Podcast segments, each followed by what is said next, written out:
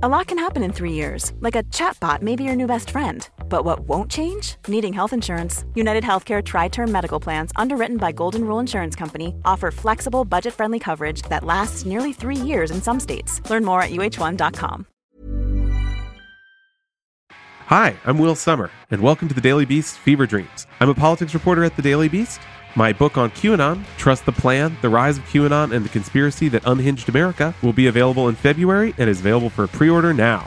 And I'm Kelly Weil. I am also a reporter at The Daily Beast, and I'm the author of the book Off the Edge, Flat Earthers, Conspiracy Culture, and Why People Will Believe Anything. On this podcast, we're going to take you on plunges into the sometimes hilarious, sometimes scary fanatics, infecting the way that millions of Americans view the world and how they vote. Even in the aftermath of the Trump administration, the energy of these conspiracy theorists, grifters, and influencers is still pushing our mainstream political landscape closer and closer to a breaking point. Welcome back to Fever Dreams. I'm Will Sommer, joined as always by Kelly Weil. Kelly, how you doing? I am good, Will. How's it going with you? Well, the big news is, as you know, we are 3 weeks away from my book on QAnon coming out, Trust the Plan. Hype. Yes, Trust the Plan, available for pre-order now. Are you excited? I'm so excited, but Will, I have to tell you something, and I kind of feel like we showed up at prom in the same dress, but Will, February 21st, banner day for you. Trust the Plan's coming out, hardcover, everywhere you buy books, but it's kind of like a smaller banner day for me because Off the Edge, my book, came out last year, coming out on paperback on the same day. We can share the party, right? Yeah, absolutely. For folks who did not pick up Off the Edge, your great investigation of the Flat Earth movement, its origins, the people behind it now, some truly wild stories, including one about a guy who tries to shoot a rocket up into space, at least up into air, to prove the Earth is flat. It's a great read. And it will now be available in paperback. Sweet. Pick them up at the same time. 2 for $1. Can't promise any discounts on that, but you'll have two nice books. All right. So, Kelly, we've been following the Kanye West presidential campaign, the Ye campaign. Now, this is one that has been dormant for a little while, but I think there have been some developments here. Yeah, totally. So the Ye campaign has hit a little bit of a roadblock. It had to do with all the Kanye endorsing Hitler that can sometimes put a little bit of a stopper in a campaign, but we're finally getting some new campaign finance documents from the Kanye campaign. And this is the good stuff. It's nice to see how the rich and famous live. And in this case, we're seeing just how much Kanye paid to a couple of, frankly, neo-Nazis. Our pal Roger Schellenberger at the Daily Beast caught this. He found that in these most recent campaign filings, Kanye paid Nick Fuentes, this is, of course, the Groiper leader, kind of young little white nationalist guy, paid him $9,000 for travel reimbursements on the day that they went to Mar-a-Lago together for dinner. Now, okay, $9,000 to go to Mar-a-Lago. I've got questions. Did they fly like a private jet or something? I know they've taken maybe charter flights around to Tim Pool's podcast, but I got a lot of questions about what exactly cost $9,000 to jet on over to Florida. Yeah, they love traveling by PJ, as those of us in the know say.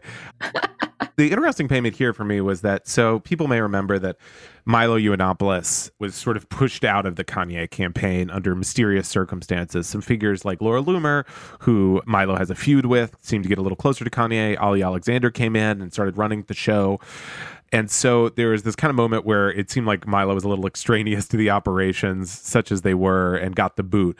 But when he left, he was pretty tight-lipped about his exit, which sort of suggested to me that there was a payoff, or at least one he wanted. Now, TMZ reported at the time that Milo had sent Kanye a $116,000 invoice. Now, folks have to keep in mind, this was for a couple weeks of work, which I think was mainly like, what if we set you up a Telegram, Kanye? Stuff like that. So how do you value friendship, really? For someone who's kind of doing all the worst things, maybe it should be highly.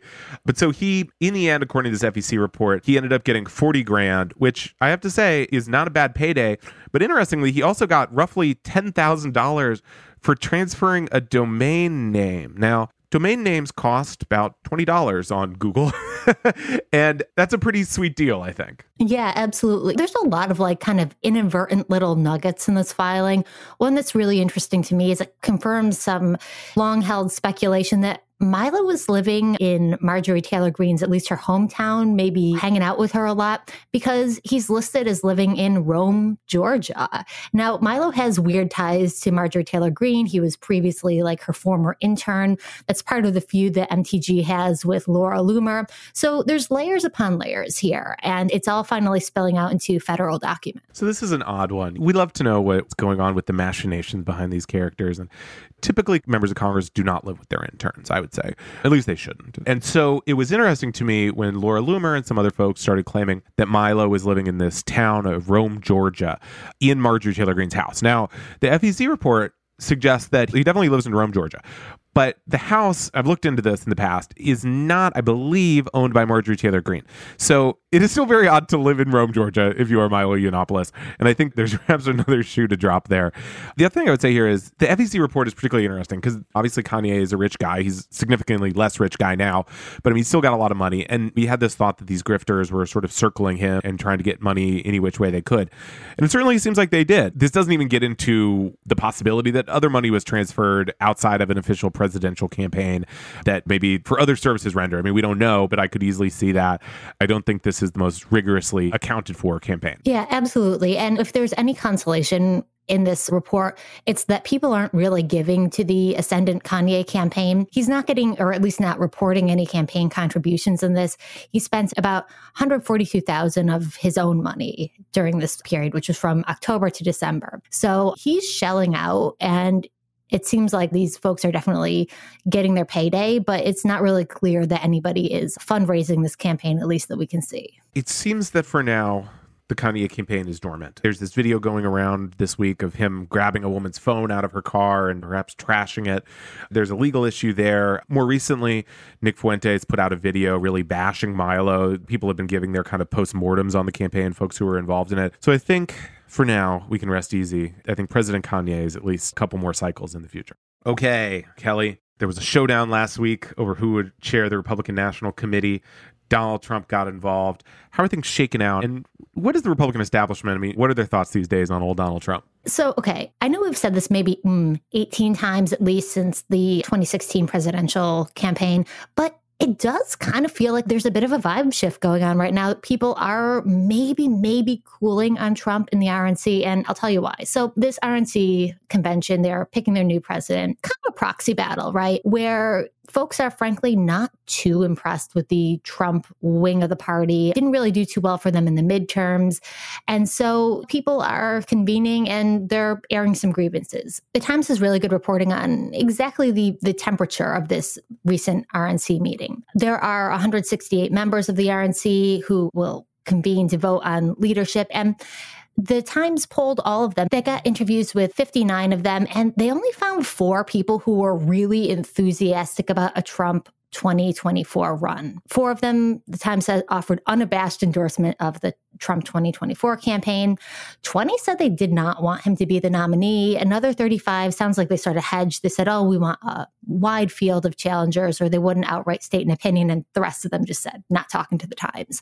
This is really interesting to me because it does kind of show the Republican Party in a moment of flux, I think, in a moment when they're looking back on the 2022 midterms and saying, is this going to work for us? Is this our guy? And so, listen, this is coming when there is a lot of speculation about like a Ron DeSantis run.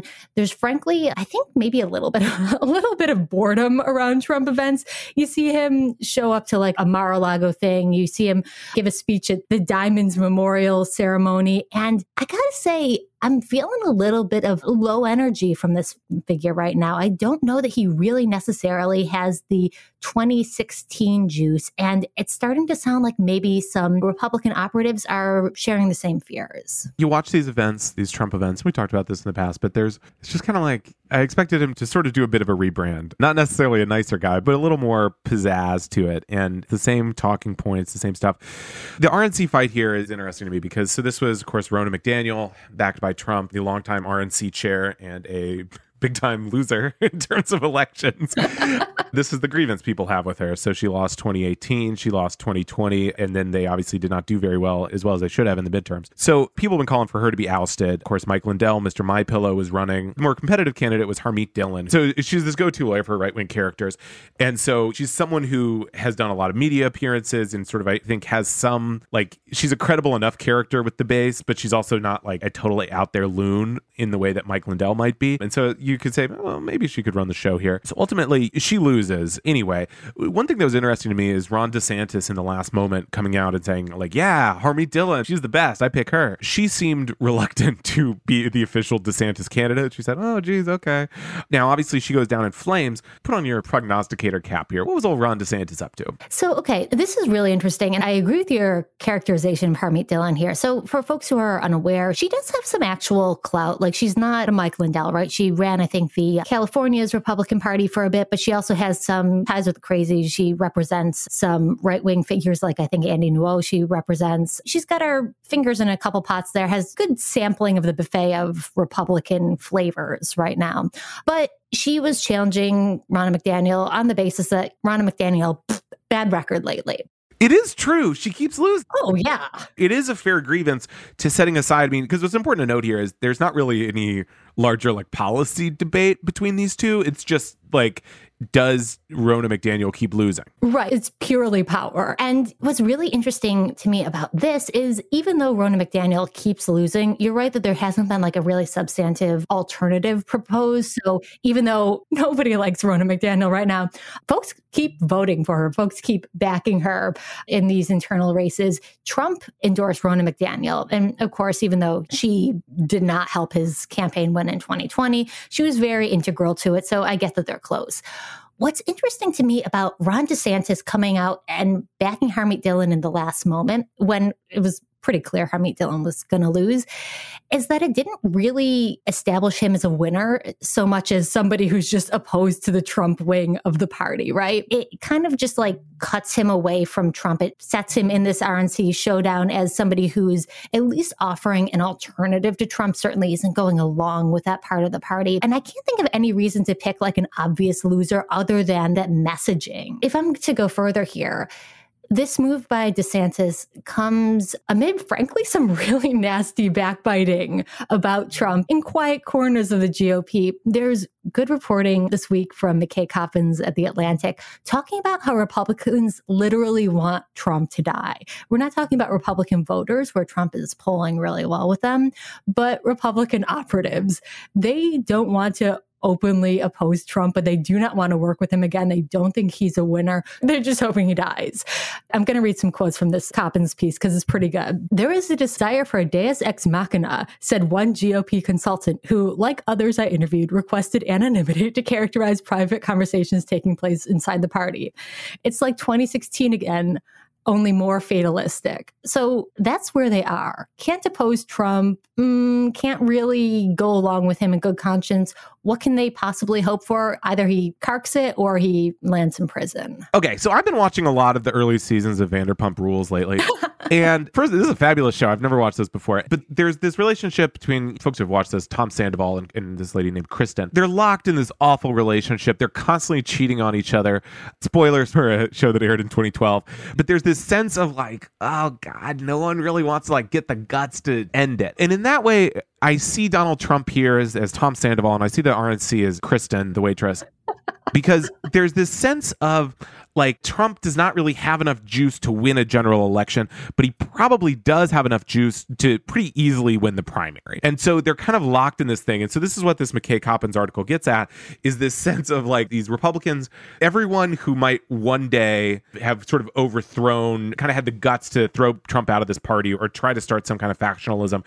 They've already been drummed out of the party over the past 7 years, whether it be the Never Trumpers or Liz Cheney or Adam Kinzinger, all these. This was not many people to begin with, but they're gone. And so now you're left with the Trump people and the kind of the people who are fine to let Trump do whatever he wants or are scared. So there's that aspect to it. And so instead they end up just being like, oh God, I hope Merrick Garland indicts him or something like that. Yeah, absolutely. I mean, listen, it's hard to watch a Trump campaign rally these days and feel like this guy has the juice to even take on Joe Biden. It's not really a battle of heavyweights there. They're two older men. And that, I think, is something that some cynics in the GOP are banking on. Trump fans, I mean, listen, I was driving around upstate this weekend, and upstate New York, I should say, and there were Trump 2024 flags just flying everywhere, back of trucks, outside people's houses. The base still loves the guy, but the party has seen him eat it. twice. And at this point, they don't really want to go against the people who literally stormed the Capitol to reinstall the guy, but they're eyeing their options. And barring a DeSantis, I think, groundswell, maybe the only other option for them is pretty grim. Speaking of DeSantis, I want to circle back for a second, because I think his move to, at first, I've been bearish on Ron DeSantis's political instincts and his general lack of charisma, or as kids say it now, the Riz. But that said, and so first when he came out for Harmeet Dhillon, right at the moment that she was about to go down in flames and she didn't even seem that interested in his endorsement, I thought, well, DeSantis, you've done it again. You've botched this. But I think there's kind of a genius to this because the base continues to revile Ronna McDaniel. I think a lot of the pundits do as well. And we know DeSantis is kind of trying to peel off his own people among the Trumpian Twitterati. John Cardillo, a gentleman in Florida who I've written about in the past in terms of being sued over an allegedly botched arms deal to Ukraine, he has gone all in for DeSantis. So there's kind of this enclave that the DeSantis people are building online. And I think this fight kind of helps set DeSantis apart. But the more important thing is, whoever's in charge of us, the GOP is going to continue to be a basket case, at least through 2024. Now, Ron DeSantis can say, well, don't blame me. I wanted Harmeet. This is not my fault. So I think this is probably perhaps a pretty savvy move on his part. Yeah, absolutely. It's a principled stand. He's going down with the ship, much like the boats in the Trump parade. Big wave is sweeping over the bow and he's going to stand his ground. And if he ends up at the bottom of the ocean, he's stuck by his principles. Okay, Kelly. The San Francisco police have released the body cam footage from the hammer attack on Paul Pelosi a few months back. Now we know the right-wing characters that we follow had spread many conspiracy theories about this attack. I am presuming that the release of the body cam footage pretty conclusively put these theories to rest, or did it? No, absolutely. After the release of the body cam footage, everyone on the right is authoring personal apology letters to Paul Pelosi saying, dude, we're so sorry you got beat with a hammer. No, of course, that didn't happen at all. So to recap, a couple months back, somebody broke into Nancy Pelosi's house, beat her husband, Paul, with a hammer.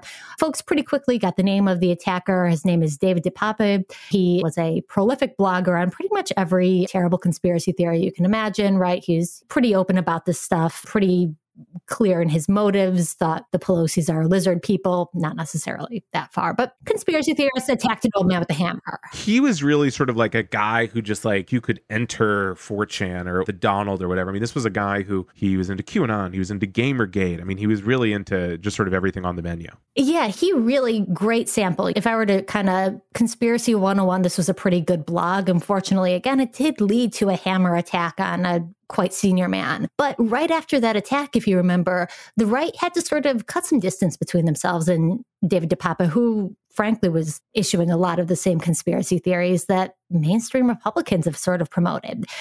The go-to talking point right after the attack was to kind of imply that DePape and Pelosi were gay for each other, I think, because why else would he be in Pelosi's house? Doesn't make a whole lot of sense. So this week, San Francisco police released the body cam footage that should really set all of these conspiracy theories to right. And if you watch it, and you certainly don't have to, there's some really disturbing imagery in this, but police come up to the Pelosi home, open the door. They open it, and Paul Pelosi is standing there like in his gym shorts trying to talk down a guy who is very clearly wielding a hammer with the intent to attack him. Police, hate to say it, kind of rile things up, get David DePape a bit upset. He goes in last possible chance to attack, swings his hammer at this old man, police jump on him, etc. That should be the end of it, but of course it's not. I guess I would characterize the mood when they open the door as sort of like exactly what you think. There's a very deranged man in my house with a weapon, and I've managed to talk him down for a second. It sort of seems like they're both holding the hammer. Like, it's like, well, why don't you give me the hammer there? And then when the police say, there was not a lot of great de-escalation training from the police, because they just say, hey, put that hammer down, man. And then DePape says, I don't think so, essentially, and goes at it. And it's very brutal footage. So as you said, I mean, I feel like the footage sort of relayed exactly what we all expected. Yeah, absolutely right. It's pretty hard to make like a gay tryst out of that footage. It looks very straightforward, like a hammer attack. But the right has managed to do this. So right around the release of this footage, we've got Benny Johnson, formerly BuzzFeed Benny, now the Turning Point USA figure. He goes and he pumps up this conspiracy theory, just asking questions about the footage. He asks his audience if the video put any conclusion at hand or if it raises more questions and concerns about the attack. Yeah, I mean, I have a concern. It's a man hitting another man with a hammer. He goes on to say, frankly, that is how you actually make situations like this far worse, when you utilize them for political gain or treat them as political football. It's macabre. It's dark. It's sick. He's talking, of course, about the release of the body cam footage that the right has agitated for. They've been calling for this footage because they say it's going to vindicate their position. And once it's released, oh no, that's political football. You can't show that. That's cynical. It is sort of like Benny's saying, like, case closed. You sort of like instantly, like, how dare you? As soon as he's disproven, he's like, stop talking about this stuff. I mean, it is the quest for footage of all kinds is truly a sort of a fascinating detail in the American right right now. I mean, a big aspect of the Republican takeover of the House is that people are now calling for them to release all of the footage from January 6th, which they think will show people like Ray Epps and Antifa collaborating to trick these poor Trump supporters into raiding the Capitol. And so in this case, you have sort of anything can be delayed until the footage comes out. And you can say, well, I'll wait until we get the footage. And then when the footage comes out, you say, ooh, let's move on here. Now, granted, not all of them have moved on. A friend of the show, Laura Loomer, she's back on Twitter. She finally, her protest chaining herself to the Twitter HQ doors has finally worked. She's back. And she tweeted that, quote, it's looking more and more like a grinder booty call gone wrong. So again, I'm not going to like linger too long on the homophobia here. It's just kind of a reflex for the right. But they got the footage they're looking for. It doesn't show anything amiss. But because I think the talking point now is that Paul Pelosi is like wearing gym shorts in this attack. He didn't put on pants to be attacked with a hammer. That's a gay thing. It is sort of a bizarre saga. I mean, this really, for folks who don't kind of consume right-wing media as much as we do, it's hard to stress enough how much this idea of a gay fair gone sour, that this was sort of taken as the orthodoxy in right-wing media. This idea that this was a tryst gone south. There were various things that fueled this. DePape, several years ago, was involved in these kind of left-wing countercultural movements in San Francisco. This guy named Michael Schellenberger, who's sort of this contrarian guy who hangs out around San Francisco and wrote the book with the really incredible name, San Francisco. Got him. Is one of the kind of Elon Musk guys with the releasing the Twitter files. He went to DePape's neighborhood and everyone says, well, I don't know, he's always a left-wing guy. Well, yeah, I mean, he wasn't saying, I'm going to whack Paul Pelosi with a hammer. I also want to bring up Michael Schellenberger because he's kind of sticking in my craw lately. His Twitter handle is Schellenberger MD. So I think people say, oh, this guy's a doctor. But those are just his initials. So, and he says, well, they're my initials, but come on, give me a break. Give me a break. You know what you're doing. My son, Phil H. David, PhD. It's my initials. So there was all this kind of like muddying the water around it. And I think at least for those of us who are outside of this community, sort of outside of this right-wing media ecosystem, I think the body camera puts things to rest. However, these hoaxes will no doubt continue. All right, Will, who do we have as our guest this week? All right, Kelly, this week we've got Nicky Woolf. This guy is one of the old timers in the game. Going back to 2015, 2016, it's a guy who was hanging out with me in DC covering the right. He had a podcast called Finding Q, looking into QAnon, which may be of interest to our audience. But this week, we've got him on because he's got a new podcast. It's called The Sound, and it's about one of the most infamous sounds, or maybe non-existent sounds, in world politics today. The Havana Syndrome sound. Was it crickets? Was it a Russian espionage device or a Cuban espionage device? Who knows? And so Nicky is trying to get to the bottom of it with this podcast and sort of exploring all of the ramifications of this thing that may or may not have existed at all. It's an interesting look into, like a lot of his earlier work, it's an interesting look into belief and things, conspiracy theories and all this sort of stuff. So I'm really enjoying the podcast. I'm glad to have him on. Having a good time. Hey there, it's Michelle Norris. I'm host of a podcast called Your Mama's Kitchen. When I travel, I'm usually looking for a way to find a taste of home when I'm not at home. And one of the things I love to do when I am at home is entertain. And Airbnb allows me to do that. When I was in California recently, I rented a house that had a great kitchen. And when we were sitting around the table, we're all thinking, we're in someone else's house. Someone could be in all of our homes as well. If you have a home, but you're not always at home, you have an Airbnb. Your home might be worth more than you think. Find out how much at airbnb.com/host.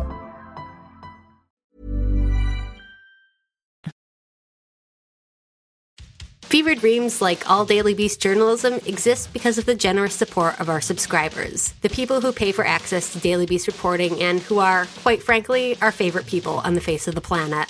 Want to get in on all the action? Join now and get unlimited access to Beast reporting, exclusive ad-free newsletters, and our undying appreciation. Head to feverdreams.thedailybeast.com to sign up.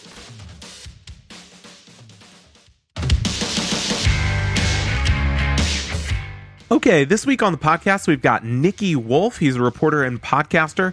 He's got a new podcast out that I really recommend. It's called The Sound, and it's Nicky getting into the guts of the story of Havana Syndrome.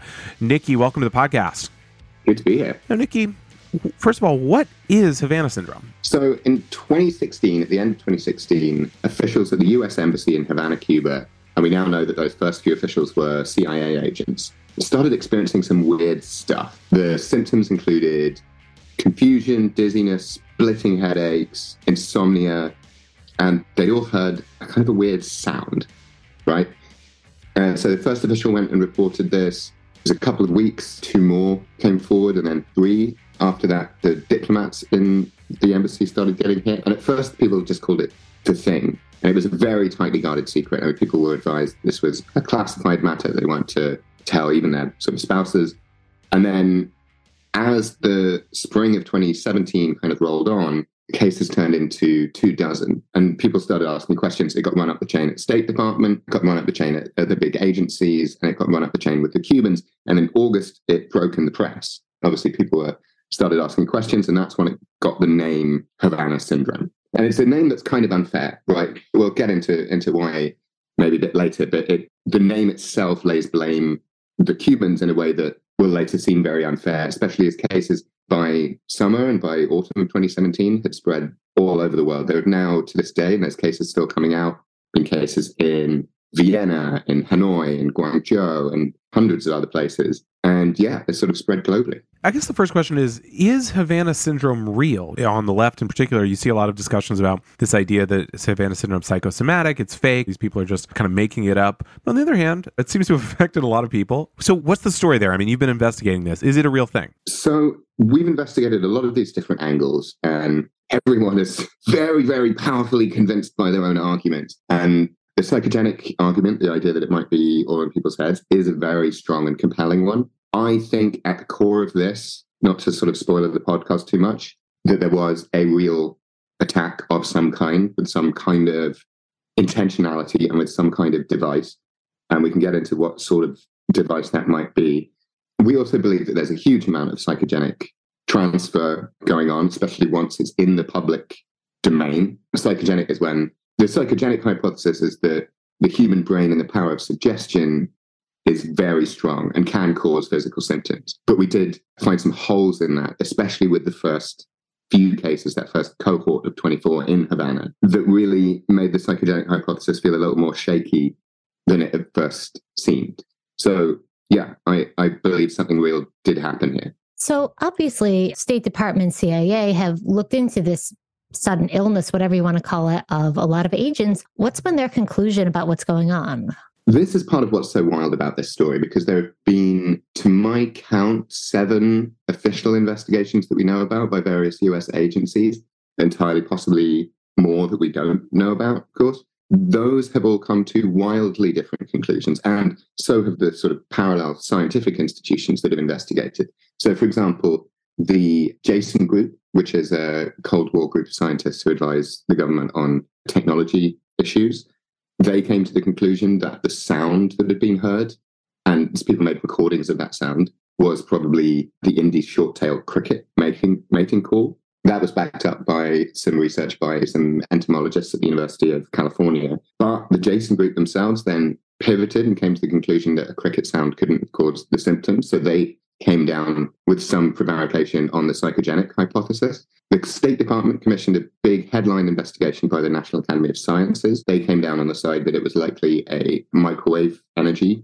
type event. The FBI's initial investigation said that there was nothing to it. The State Department's first investigation came up with the theory of a sonic energy device. The FBI sent, I think, its largest ever overseas investigative team to Havana They were the only ones who coordinated even at all with the Cuban investigative authorities. The FBI came to the conclusion that the State Department and the CIA's initial investigation were kind of full of it.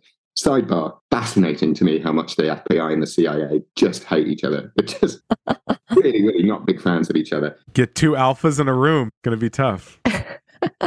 That's sort of, I think, because the FBI considers themselves like hard-bitten gumshoe cops, and the CIA consider their job to break the laws of other countries. Right? The biggest and latest investigations, I think parts of it, it was classified, parts of it were leaked by BuzzFeed, is the CIA's major second investigation. They came to the conclusion, and this got splashed all over the headlines, which I think was really interesting.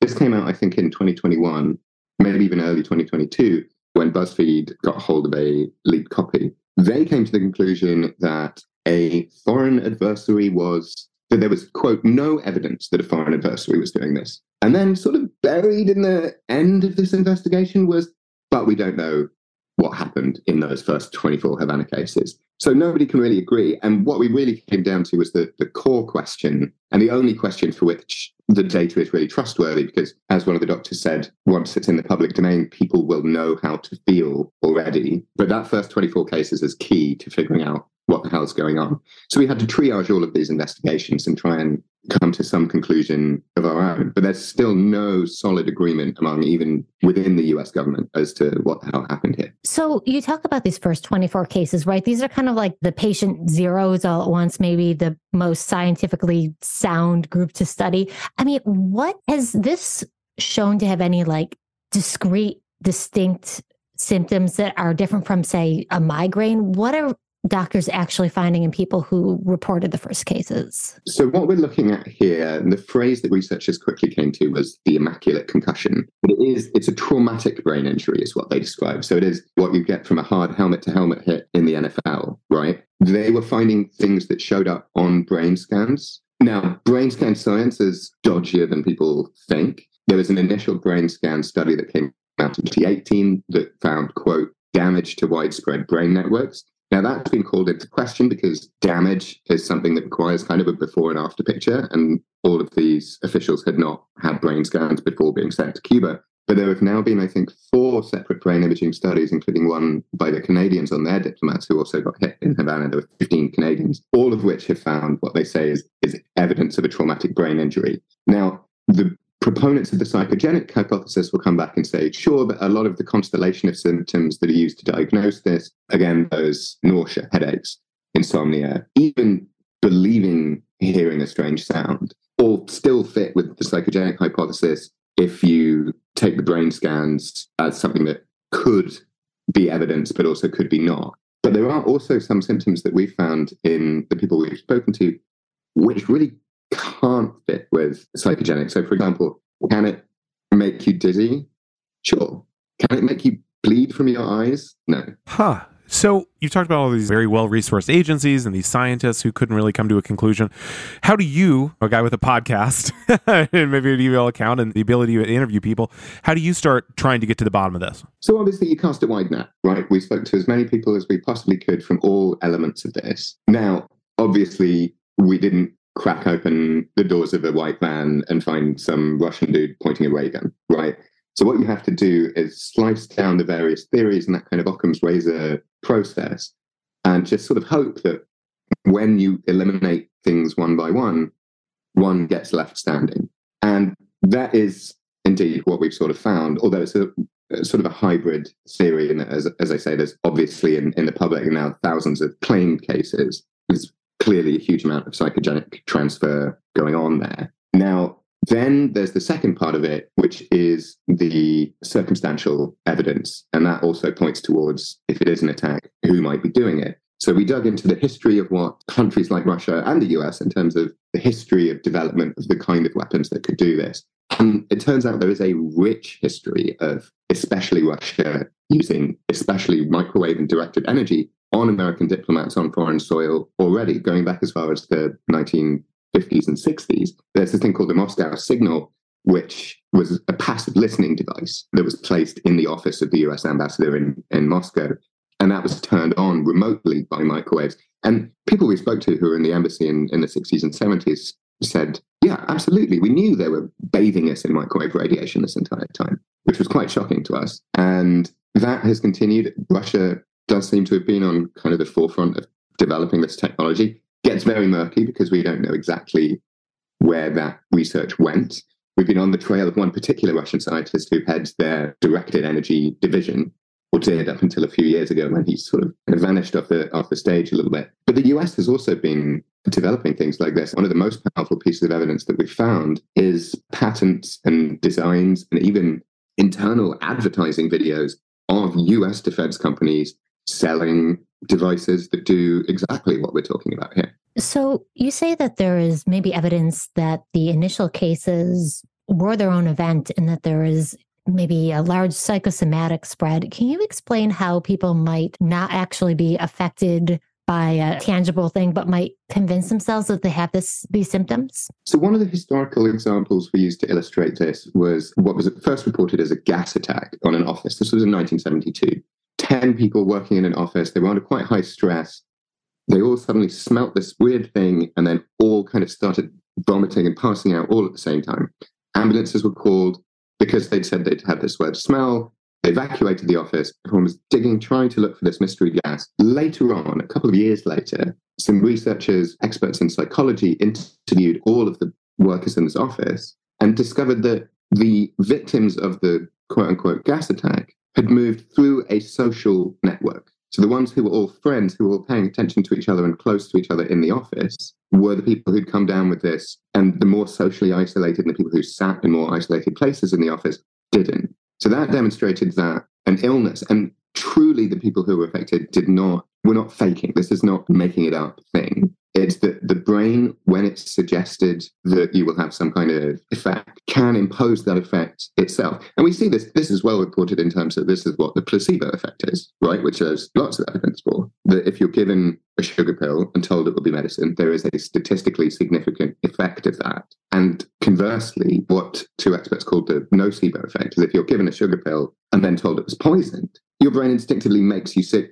In order to vacate that, it's an evolutionary mechanism, right? If you eat, kind of prehistoric times, if you eat a mushroom that then somebody else tells you it's poisoned, you want your body to have a reaction where you suddenly feel ill and vomit it up, right? And that goes much, much further than I think people understand in the public imagination. The power of suggestion is very, very capable of causing all kinds of things. And people use this in a lot of fields across from laying on of hands in evangelical churches, which can make someone who's unable to walk via partly the adrenaline rush, partly the surroundings, and partly the sheer belief, can temporarily have somebody stand. And you see this stuff happen. Now, after that, a little while later, they kind of return back to their state. It's not true medicine. But you do see this effect demonstrated in a lot of ways. And so it is certainly a powerful contender for what may be happening here. The problem that we ran into is that from what we know now about the especially very first few cases, the first 5 or 6, is that they didn't even know about each other. So it's much more difficult to imagine that psychogenic transfer is playing an effect if patient 0 and patient 1 haven't spoken to each other, right? That's not something that can be transferred psychogenically. So if this is a malicious attack, are there theories about who and why might be behind it? The first theory that came out was when the Trump administration, which was still in its early months, this was the first 6 months of the Trump administration, right? They pointed the finger immediately at the Cuban government. It got wrapped into a whole kind of Cold Warrior situation in which this was just after Cuba had opened up, right? Obama in 2015 didn't lift the embargo, because obviously that's an act of Congress and he couldn't by executive order. But everything else that he could was lifted on Cuba. And suddenly millions of tourist money flowed into Cuba. It was a real kind of hopeful moment for a country that had been a pariah state. And that was all taken away. So when we visited Havana, there's half-built hotels all across the skyline. We spoke to people who'd spent their life savings opening an Airbnb. And then Cuba got put back on the state sponsor of terrorists by Trump, and at the behest of then National Security Advisor John Bolton. And we sat down with John Bolton, put some of these questions to him, and he said, yeah, this was just the pretext we were looking for.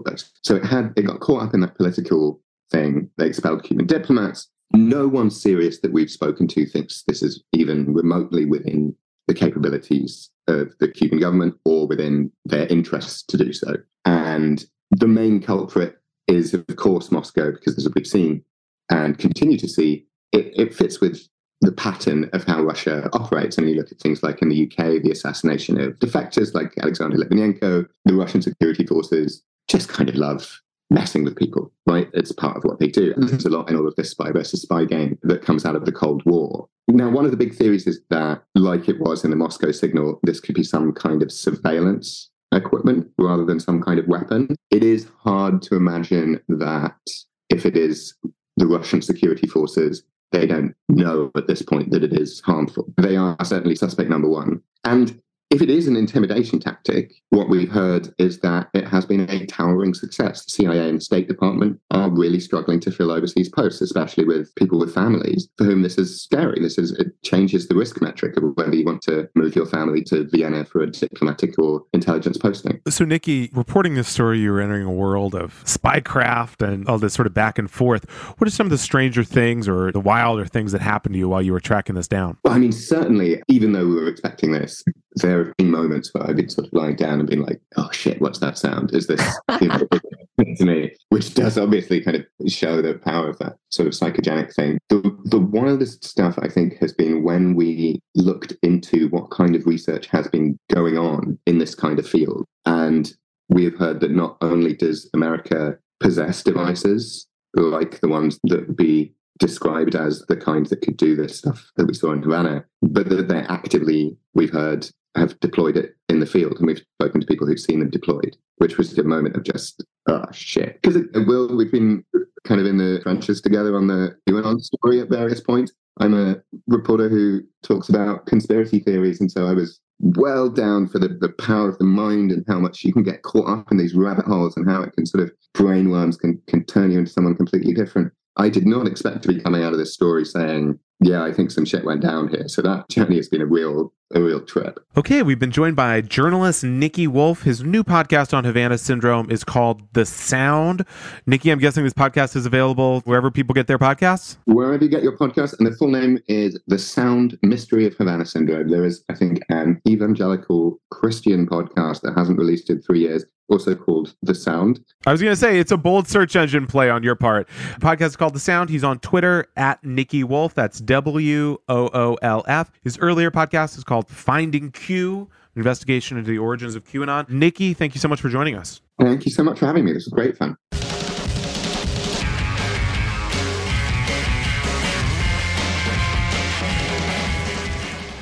And now we come to Fresh Hell, segment where, in this case, Kelly delves into the right-wing media to find another truly disturbing story. Kelly, what do we have today? So, okay, Will, happened again, as it does quite often, police kill a black man, and Fox News' immediate reaction is to look for the Antifa super soldiers who are coming to behead you in the town square. We're talking, of course, about the killing of Tyree Nichols by Memphis police. Really disturbing footage, understandably sparked a lot of anger. And listen, these killings do inspire protests, but there's this reflex on the right now to look at protests and say, what if these people come and burn down my neighborhood? And to sometimes maybe fudge it, maybe fabricate some details about someone coming to burn down their neighborhood. Right after this footage was released, there was a flyer circulating on Twitter, first posted by Rob O'Donnell. He's a former NYPD kind of guy. And I've got to read some segments of this flyer to you because it's really good. It's a call to action. It's post up outside all New York Police Department facilities, burn it all down, bring, and then it has a list of like items that you're supposed to bring. Rocks. Heavy objects. Yeah. Rocks, heavy objects, kerosene, umbrellas. And it gives some advice. Wear all black. Cover your face. Bring a knife or other tool to free unlawfully detained comrades. Now, okay. So it has this advice. It's got kind of a copy-pasted like anarchist flag situation going on. Listen, in the process of like reporting on this, but you do talk to Antifa a little bit insofar as they exist, and you get kind of a sense of what they advise for these demonstrations. And I'm going to tell you right now that anarchists going to a protest are not going to honor whether someone has been lawfully or unlawfully detained. They're not going to say. I like the idea that they're like, look, that guy had it coming. Look, we're all packing weapons, but like that guy was just not behaving well. Right. Free or unlawfully detained comrade. So if that guy was lawfully detained, that's fine. Police, we respect you. Go on your way. Unlawfully ones, bring a knife or other tool and we'll loose them. Someday someone should put out, I mean, this kind of the fake flyer thing, which always flares up whenever there's like any possibility of protest. Someone should do a coffee table book of these someday because they're sort of a very uniquely American form of literature and art. There's always one or two real tells that it's fake because you actually read these from these Antifa groups. They're not quite as explicit. They don't say bring weapon. They say like put your phone on airplane mode, stuff like that. Yeah, it's not like please document all crimes. Please bring your buddy, have their first, last name, social security number written down on your arm. No, I mean like if anyone is actually going to commit a crime, they're not advertising crime tips on the internet. So these fake flyers, which you're right, they do pop up every time there does appear to be a protest coming up. Really, I think, kind of show the right-wing id. They kind of show the specter of the left in conservatives' mind because you're just really explicit about what exactly the right thinks goes on at racial justice protests. And even though, listen, this flyer, fake as hell, everyone can tell it's fake as hell, it still got tons and tons of traffic in the right-wing media ecosystem right after it appeared on Twitter. Daily Mail hyped it up. Jesse Waters of Fox News invited Rob O'Donnell onto his show to talk about protests and riots happening at precincts all across New York City. Those actually didn't happen. There was like a march through Times Square. At this point, they're just presaging riots that don't actually happen. Tucker Carlson later on that night featured the poster, suggested it was evidence of a, quote, Antifa criminal conspiracy. I think the talk about a criminal conspiracy is really interesting to me right now because it strikes me that we haven't had a major left-wing protest movement since the rights attack on the Capitol. And even on January 6th, we did have the right blaming the insurrection on Antifa. So there's been this real desperation to cast the left as equally or more violent than the right. And so I think the right does have a lot of this language now internalized, right? They are ready to sort of regurgitate a lot of the same language about sedition and conspiracy, and we need the FBI. And they have it on hand waiting for the next major protest movement, right? I can't imagine how the right would have used that language during the George Floyd protests. I do get the sense that the right is very much ready for a chance to point at the left and say, aha, they're just as bad as us. They're worse. And I think there's a lot of that informing these hoaxes, these fake flyers when they start circulating. And of course, at this point, the left really has not lived up to those grim visions. Kelly, I think that's a really great point. I think there's been a lot of talk with Republicans taking over the House of sort of a counterpart to the January 6th committee to say, not just we're going to have multiple committees. We're going to have the committee that investigates the truth about January 6th. But there's also been talk about, we're going to have a committee to investigate the 2020 riots. Riots are kind of in the rear view. It's been almost 3 years now.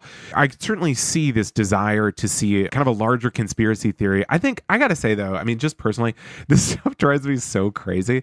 With these right-wing guys, all they got, it's just a graphic on Twitter. And it's obviously fake. It's like they just saw a PNG file and they're just like, all right, well, good enough for me. Yeah, it is kind of crazy just like how low the bar is for right-wing reporters. It's like, oh man, I saw a scary picture. And that's the 9:00 news segment. It's a whole block. They've got this guy, Gabriel Nadales, who they say is an ex-Antifa member. Oh my gosh, I'm fascinated by this guy. Wow. Have you ever looked into this guy? So a tiny bit. I've recently started reading his book. Oh my God, I should have sent you my copy. Okay. Yeah, we're spitballing future segments right here. This is the magic in action. No, but so there's this guy, Gabriel Nadales. He, whenever there's any kind of left-wing protest movement, he comes onto Fox, talks about his time as an Antifa member. Doesn't quite pass the smell test to me. There is a lot of chatter about him on the left, people saying, did anyone ever run into this guy? Do you know this guy? And I guess this sort of speaks to maybe a fundamental misunderstanding between the right and the left over what exactly anti-fascist demonstration is, because you can't really be a member of Antifa, right? You can't be a member of feminism. It's a political ideology. Sometimes people will show up for a pro-Roe protest, just like people will show up to counter-demonstrate neo-Nazi activity. So to say that you're like an ex-Antifa member, pretty nebulous criteria there. And I think that makes it very ripe for grifters, right? People who want to get that Fox News interview to be the person who was in Antifa but saw their way out, just like we were talking the other week about people who were getting deprogramming from liberal colleges, right? I think that's a story, that's a narrative that the right really wants. And man, does this guy sell it. It looks like he's got another rich month ahead of him. Fascinating character, always very vague about his Antifa experience, I would say, which certainly raises my eyebrows. So as the music takes you out here, we've been talking a lot about what's going to happen to Diamond and Silk now that Diamond has passed on. But folks, the news is good. Diamond and Silk will continue with only Silk. On Monday, Silk tweeted, "Diamond brought the fire, Silk will stoke the flames. Oh, it's on and poppin'." So Silk will continue to do her thing. Diamond's memory lives on. Salute. Yes.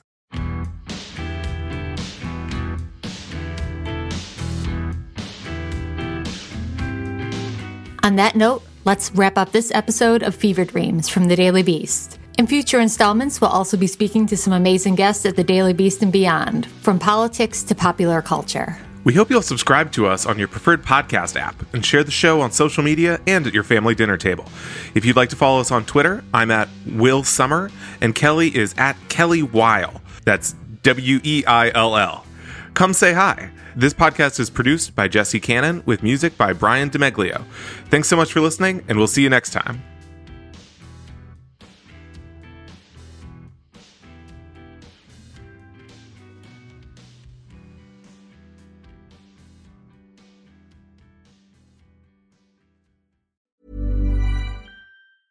Planning for your next trip?